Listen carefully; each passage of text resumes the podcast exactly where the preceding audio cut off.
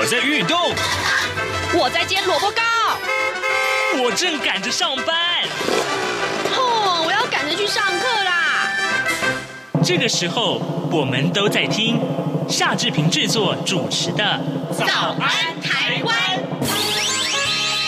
早安台湾带给你最热门的时事访谈，最感动的人物专访，最直接的民意表达。对，让我们一起收听《早安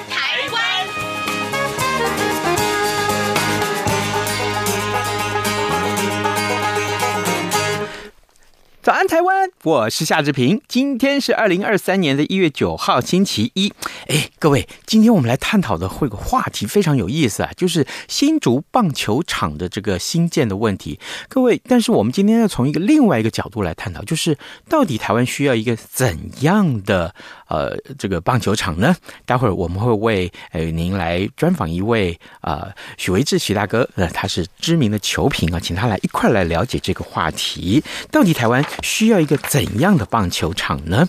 好啊、今天啊、在跟许大哥连线之前呢，我们有一点点的时间跟大家说一说各平面媒体上面的头版头条讯息。首先，我们看到《自由时报》上面所应讲到的是这个因应台湾有事啊啊，日本的西南西啊呃这个诸岛啊南西诸岛将会增建一百三十座的弹药库。另外呢，呃，《联合报》上面则是提到了大陆重开国境啊，这个出境入境都出现了人潮。好，这个另外，《中国时报》上面则是提到昨天这一场立法委员的补选，王鸿威这是国民党的这个呃候选人，他胜选了。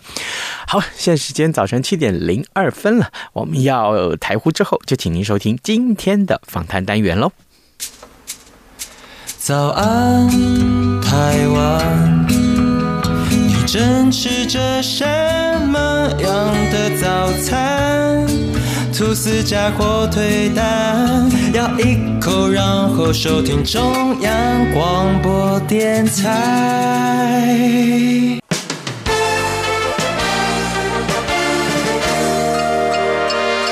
早安，笔记本。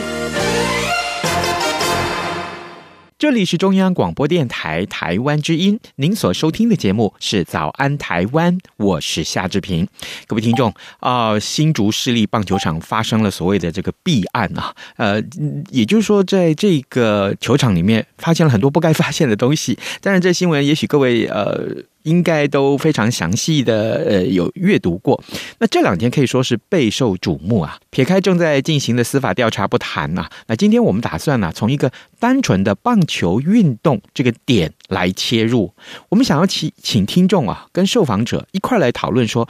我们到底需要一个什么样子的规格的棒球场呢？而且呢，呃，另外我们也从球迷的角度要来看这个事情，球迷最殷切的期盼又是什么？来跟您介绍我们今天的受访者，他是知名的球评，也是资深的球迷啊。让我们来欢迎许维志许大哥老师，您早。早安啊，这个 Gary 夏大哥早安啊，我们的央广的好朋友哇，说到央广我很有感情的哈、啊，怎么说？大概约莫二十二年前、嗯、啊，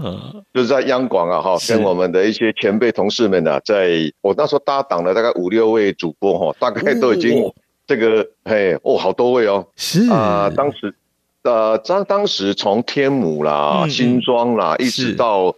到南部的澄清湖球场，还有嘉义哦、台中，我都转播到跟央广的这个我们的主播们。嗯嗯嗯，当时我记得最最有趣是二零零一年世界杯，记不记得陈金峰还有个张志佳？那时候他们啊、呃，力克了日本队，我们得到第三名那一次，嗯，我们也攻逢其胜，从澄清湖、嘉义、天母、新庄。啊，也都有跟央广那时候一起啊，跟啊有台的这个未来体育台哈，他们是电视台，哦、我们是广播了哈，所以跟全世界做播放。首先，我想先请教许大哥的，就是台湾的棒球场这么的多，但符合需求、符合标准的球场到底有多少？我刚不讲到两千零一年嘛，哈，嗯嗯嗯，两千零一年跟两千年刚好就是我进央广在转播的时候的。当时台湾有新做新盖的三座球场，嗯，就是哪三座呢？就是新庄、天母跟到这个澄清湖，是，就是因为以前哈，我们的旧球场大家都熟知，就是台北市立棒球场已经拆掉了，嗯，就是现在目前的南京东路、敦化北路的那个小巨蛋，嗯嗯嗯，还有呢就是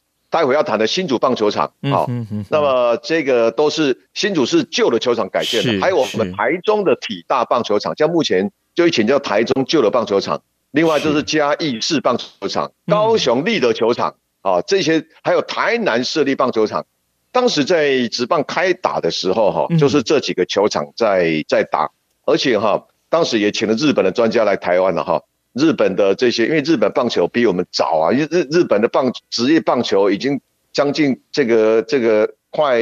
接近百年的哈，八九十年历史了。对，那我们现在到今到今年才三十几年而已，所以所以当时在一九九零年一九九零年三月十七号开打的前一年啊啊，有邀请这个当时的兄弟饭店的洪老板就邀请了一些日本的。因为我们跟日本的交流比较深的，当时还没有大联盟观念哦。我再讲一下，我们在三十年前啊，没有 MLB 这种美国职棒的这种所谓的探讨啊，因为美国职棒当时距离台湾等于是跟月球那么遥远呐。我们到当时大半都是找日本方面的，不管是职业业余的来交流，所以日本方面都觉得说，你们台湾 Home Don't Score 呢，他说你们实在是可怕。里面台湾的球场简直是我们二次大战之前盖的水准啊！他们就觉得说，对他们来看那个台北市立棒球场，我记得刚开幕的时候，一九九零年三月十七号，当时的那个开幕战是由统一师队对岛那个兄弟象啊，嗯，那么还 NHK 哦，NHK 还请了王贞治啊哦先生来当球评哦，当时的我们中华民国的这个，我记得是。运动单位这个主管，这个张丰旭哈，张丰旭这个前辈，他是负责我们的体育方面的最高主管。那么当时的棒协理事长是唐盼盼。嗯，那么就是说很克难的，就在当时哈，等于我们的棒球场的规模是人家那种，呃，落后四五十年的感觉了哈。不过也因为这样子，球迷大概也不太要求，我们球迷实在是太好商量了。嗯，以前我们的球场第一个厕所问题点，所以。我们以前如果要找哈，我当时找我的女朋友，就现在太太了哈。当时找女朋友，那时候读大学的时候，找女同学要到球场看棒球，他们不敢去诶。为什么？为什么？因为厕所问题呀。女女孩子哈跟男生不一样，我们男生厕所大概大概就是，你你你再怎么脏再怎么乱，你就反反正就就就站着就处理掉了嘛。嗯。那女孩子不是啊。女孩子站在那里面厕所，厕厕所又积水不通，是，你可以想象那个惨况吗？所以我的印象当中，就是女孩子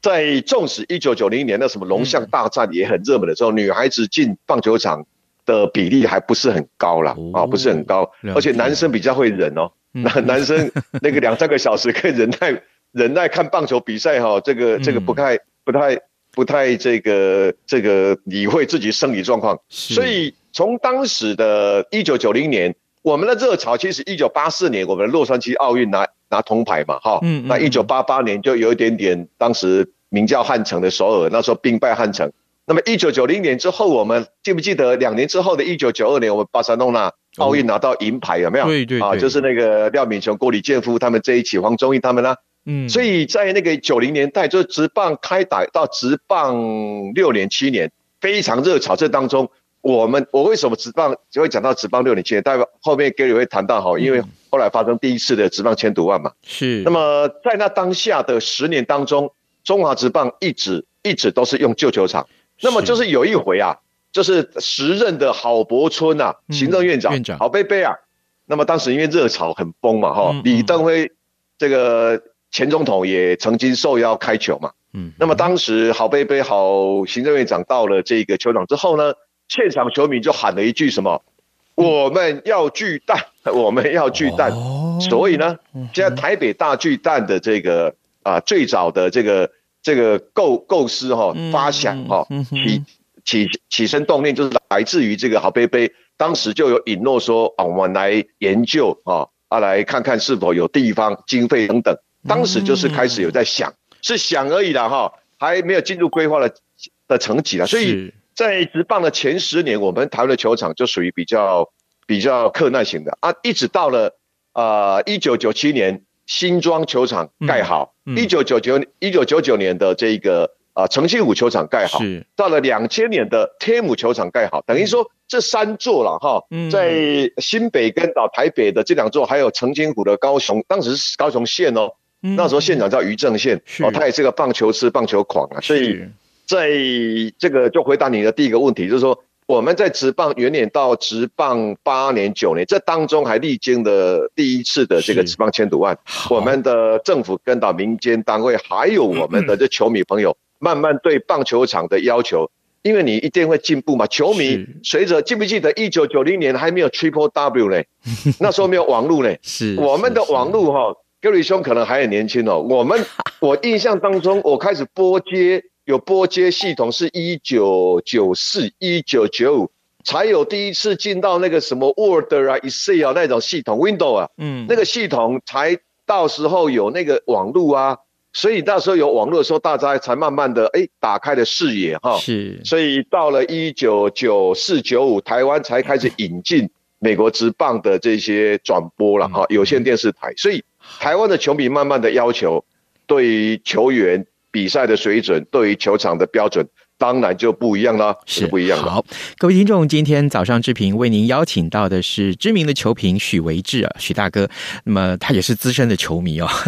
然后呢，更重要的是啊，刚刚他首先为大家分析了，那么看一看台湾的球场啊，是不是也都符合标准？但事实上，呃，也许啊，大家的这个要求是不一样的。但这一路走来，也看到了台湾建设棒球场的一些决心，还有我们所投入的人力财力。那说到这个标。标准啊，那盖一座棒球场的这个呃标准是什么啊？许大哥，呃，是观众的容纳量吗？还是场地的大小呢？还是这个球场土地的弹性啊？这两天最热门的话题，或者是周边的照明，还有我们要怎么去选择呢？呃，那周边的这个交通条件又需要怎么样的一些配合？我想这些都可能都是都是要考量的，对不对？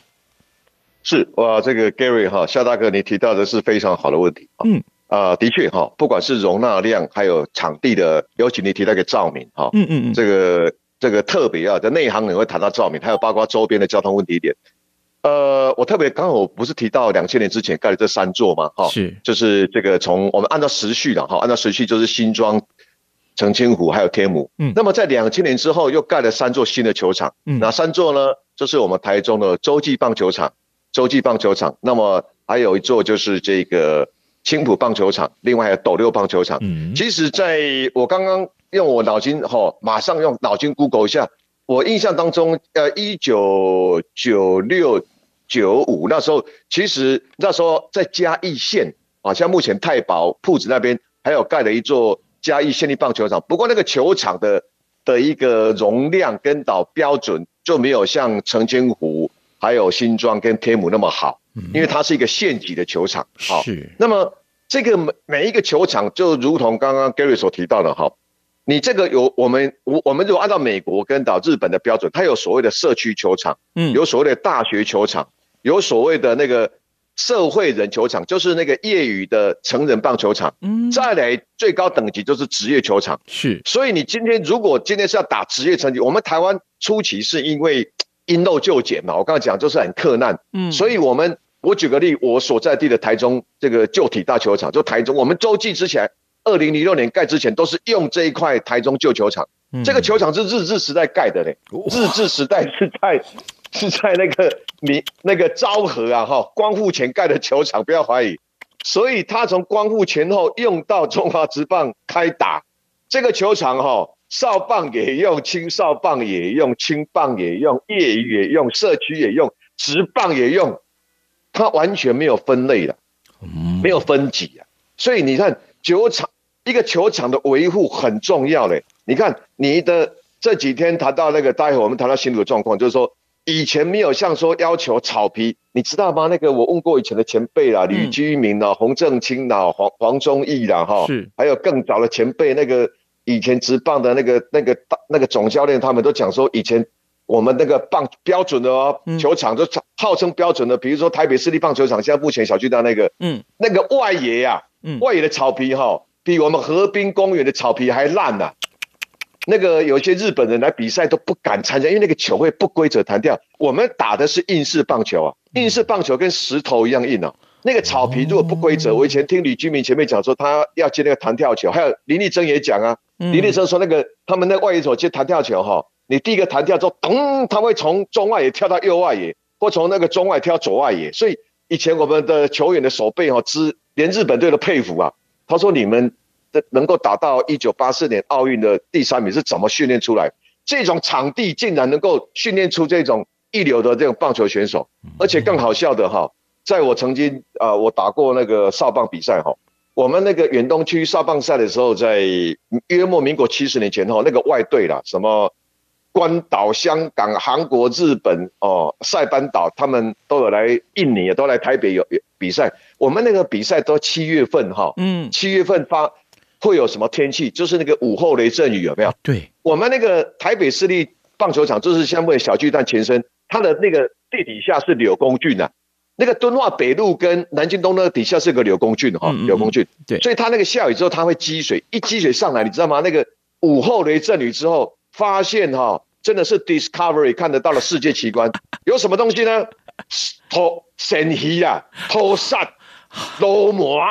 哦，青蛙，天哪，那个简直是可以拍那个什么那个世界地理杂志来看，可见台湾的环保做得多好。竟然棒球场会出现野生动物，那个更不用讲。那个早上清晨你去看那个田鼠哈，在外野里面挖洞啊，你知道吗？真的是有不可思议的事情就发生在那边。所以那个球场这代表什么？因为我们以前盖球场都是外行嘛，你就好像在盖我们那个河滨公园啊，随便的那个土哈，那个土方弄一弄，啊上面种个种个草。我我我跟各位报告一下。还有您听刚刚 Gary 讲到那个照明，嗯，台北市立棒球场是台湾最早有夜间照明的，什么时候设计的呢？我印象当中是民国六十五到六十六年左右，是哦，在那个时候设立哈，已经到现在快四十年了哈。那么我们台湾的夜间照明，even 现在啦，纵使现在的从天母也好，新庄、青浦、洲际、斗六，一直到这个澄这个这个澄清湖，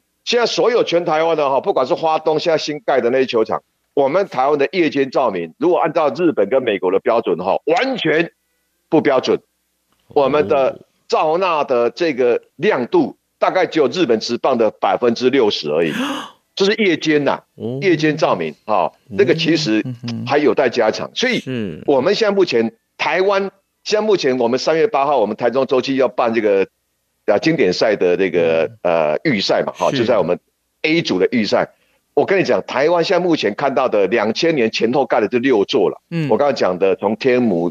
新庄呐，哈啊，我们从北到南哦，天母、新庄、青浦、哈洲际、斗六到澄清湖，纵使改建过的嘉义市或改建过的嘉义县，嗯，或者或者是目前变成社区球场的那个高雄立德球场，没有一座，再讲一遍，没有一座是可以符合大联盟比赛的。那你说，哎、欸，那那徐老师你讲不对啊，那、嗯、那不是有美国大联盟曾经来台湾友谊赛过吗？王建民的代表代表我们国家队哦，因为那个叫做堪用而已啦，就是说勉强可以使用，嗯、但是如果要作为大联盟成绩的比比赛是不及格的，所以我们现在目前台湾的球场还好，因为现在有盖这些新球场，所以有一些像台体大，它就变成大学队跟社区球队在用的了，哈、嗯，嗯、所以我们现在目前的球场的标准。除了这几座之外，其他就慢慢的分类成啊，大学使用、社区使用。是但是严格来讲，我们还有容纳量哈，我们台湾最多不要容纳到两万五千人，因为我们现在大巨蛋是要盖四万两千人以上。其实台湾，我坦白讲了，我们只有台日大战的、台韩大战的、台美大战的，就是这一种中华队对到美国，中华队对到韩国对日本。这种才会爆满，或是中华职棒的总冠军赛啦，嗯，啊，这种才有超过两万人甚至三万人。的票，所以我们的球迷的容纳量不需要到那么多了，两万出头就差不多了。老师啊，那我、嗯、我们看到这个新竹球场啊，重新启用之后啊，我记得去年那个时候有一个职棒明星叫林哲轩，林哲轩，对，他出赛的时候受伤了嘛，对不对？那正好就是那次受伤，其实是是是很严重的，所以凸显了就是好，那新竹棒球场耗资十二亿，却盖的不是不完善。那是是，是。老师，所以我想请教你，新竹棒球场的问题出在哪里？是新竹市政府跟包商的沟通不良吗？还是坦白讲，我们最不愿意看到的人谋不臧。好，那么这个也是很好、很严肃问题啊。我跟各位报告一下哈，它到底是不是缺失，是不是弊案哈？我的最新资料，四月份才要完成一百五十二项最后的验收了。嗯，所以现在的新竹市的市长高环市长也不要那么急着。你是市长的话，你应该就是，其实去年七月二十七号，我把日期讲出来，去年的新竹地检署就已经分案调查了，就已经进入司法的了哈。对，司法就有司法的调查。刚刚这里提到了，十二亿里面有三亿多是盖地下的这个三百个汽车停车位跟一千两百个。机车停车位，嗯，那么为什么会有新竹旧球场的改建呢？我刚刚提过了，因为新竹棒球场在那个民富夜市哈，它在新竹市的这个市中心，嗯，那么其实因为它票房实在太好，龙象大战，因为新竹市哈，包括隔壁的竹北，等于大新竹地区是我们叫台中哎台湾的哈，家户总所得大概数一数二嘛，嗯，就就讲白了，他们的这个花得起的这种所谓的这个娱乐的费用，他们是花得起的，所以。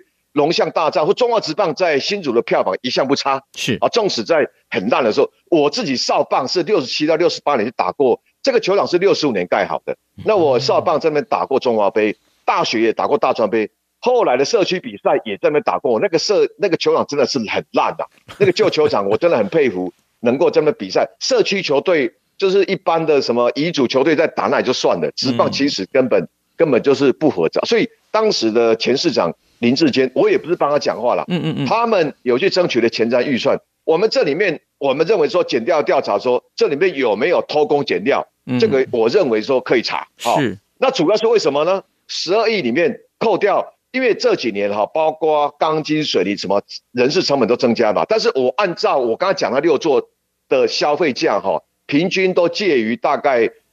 八亿到十亿这个区间，就是从天母。哦，后面后面追加再改改看台，我们那个新庄球场、台中的球场都有外野看看台增建，天母球场还这个在完成了天那个前年来完成了人工草皮的台湾第一座，等于是第二座，但是最标准的人工草皮是在天母球场。这样子的话，平均的消费价大概都八亿到十亿了。我跟各位报告一个数字哈，应该是上个礼拜三、礼拜四的新闻。是火腿队，日本火腿队。他们把他们札幌巨蛋的主球场移到北广岛市，就是札北海道有个北广岛市那个那个那个那个主球场，花多少钱呢？六百亿日币。您捐了六百亿日币，他们花了三年盖的真的非常漂亮，我们看得非常羡慕。好，这个数字六百亿日币，你自己传一下，大概一百一百多亿台币。对，台北大巨蛋给各位讲一下，因为台北大巨蛋哇，那个命运乖舛。跟各位报告一下数字，听你不要惊讶。台北大巨蛋涵盖那个商场跟饭店，无微不微啦，三百七十亿，你没有听错。那你觉得这个数字你还觉得不够惊讶？我告诉你，全世界最贵盖的棒球场在洋基，就是王建民曾经这个效力过的洋基，花了多少美金呢？二十六亿美金，折合台币七百多亿。那么。美国大联盟这个三十个主球场最便宜的是目前的太空人队，大概花台币一百多亿。所以我们总结就是说，美国大联盟跟日本职棒，日本职棒有六个巨蛋诶。嗯，那么这一些球场从户外的天然草皮到室内巨蛋，大概消费价大概从一百多亿到将近两个季的七百亿。我们的新竹棒球场花十二亿，我也不能讲说十二亿。这个就可能乱盖，十二亿它的成绩就是只要能够符合中华职棒的比赛就好。嗯、那么这里面当然去年的民进党当时的市长林志坚或包括民进党的执政单位可能要邀功的，坦白讲，就有点变成政治事件的了。大家想要做一点点政治，因为那时候要选市长不是吗？哦，哦，如果今天有比赛，那么我当时有问了那个魏全跟的富邦集团，他们说很感谢。新竹市政府愿意改建新竹市棒球场，哦，他们认为说有改，因为我们的台湾的标准本来就没有办法比照美国跟日本，嗯，那么我们的那个场地，我跟各位解释一下，这个场地底下实际上它的那个排，它的底下要买什么，你知道吗？要买砂石层、礫石层、级配，级配就是那个混合砂石了，嗯，再来就是黑土跟红土，再加上黑沙。然后在上面最最上面那一层的草皮是黑麦草加百慕达草，加起来共五层，五层总共七十公分到八十公分。但是美国大联盟现在目前很进步，五十公分的高度就可以。嗯我们就是有去考察过，小弟我去考察过日本跟美国，所以我们才知道有这些这些猫腻了。是。那我们现在目前台湾的这一些球场，我认为了哈，新竹棒球场我也支持说大家要揭弊，有什么大密宝，嗯、你要挖不要只挖一个小洞。高市长，我支持你，你干脆全部挖不就得了？嗯、挖看看里面有什么废弃物，或是被乡民讲了什么。我告诉你啦，要挖的话吼，我们台中就洲际了。嗯、啊，青浦球场，青浦球场当时的市长叫朱立伦。其实青浦球场盖起来哈，发现个大问题。嗯，它现在的中外野其实应该是本垒板，现在的本垒板应该是中外野，它方向前后错了啦。因为那个那个会有西塞问题，当时就被骂啊，就说怎么会盖这个方向？所有所以青浦球场那时候后来又掺杂积水，积水就是我讲的，因为里面要排设那个排水导沟，没有没有装设好，没有装置，所以雨一来就积水。全台湾到现在的球场，只要下大雨都会积水。偶尔会好一点，是我们叫洲际，经由中信兄弟认养，青埔也是因为之前的 Amigo，现在的乐天桃园，嗯、那么新庄的就是由富邦悍将，那么天母球场跟斗六是由味全，感谢这些职棒球团的认养，他们花钱帮我们公部门，那个叫 OT 案嘛，啊、把公部门的这些球场弄好，要不然你连厕所你都不会通哎，所以我的意思是说，新竹球场里面十二亿盖这样子。它只能够，它只要能够符合中华职棒的比赛水准就好。嗯，但是要距离美国跟日本，我告诉你啦，就像你要住在天母的天龙国的豪宅，跟住在信义区的豪宅，那你要用你要用那个台东的价钱去买信义区的豪宅，怎么可能？啊，所以说我解释说，这个弊案我也支持减掉单位有没有官商挂钩，有没有人谋不臧，这个就由司法单位来去调查。最后我们还有一分钟，所以许大哥，我想请教你，从新竹棒球场事件里面，我们要汲取的教训是什么？我们有一分钟，谢谢。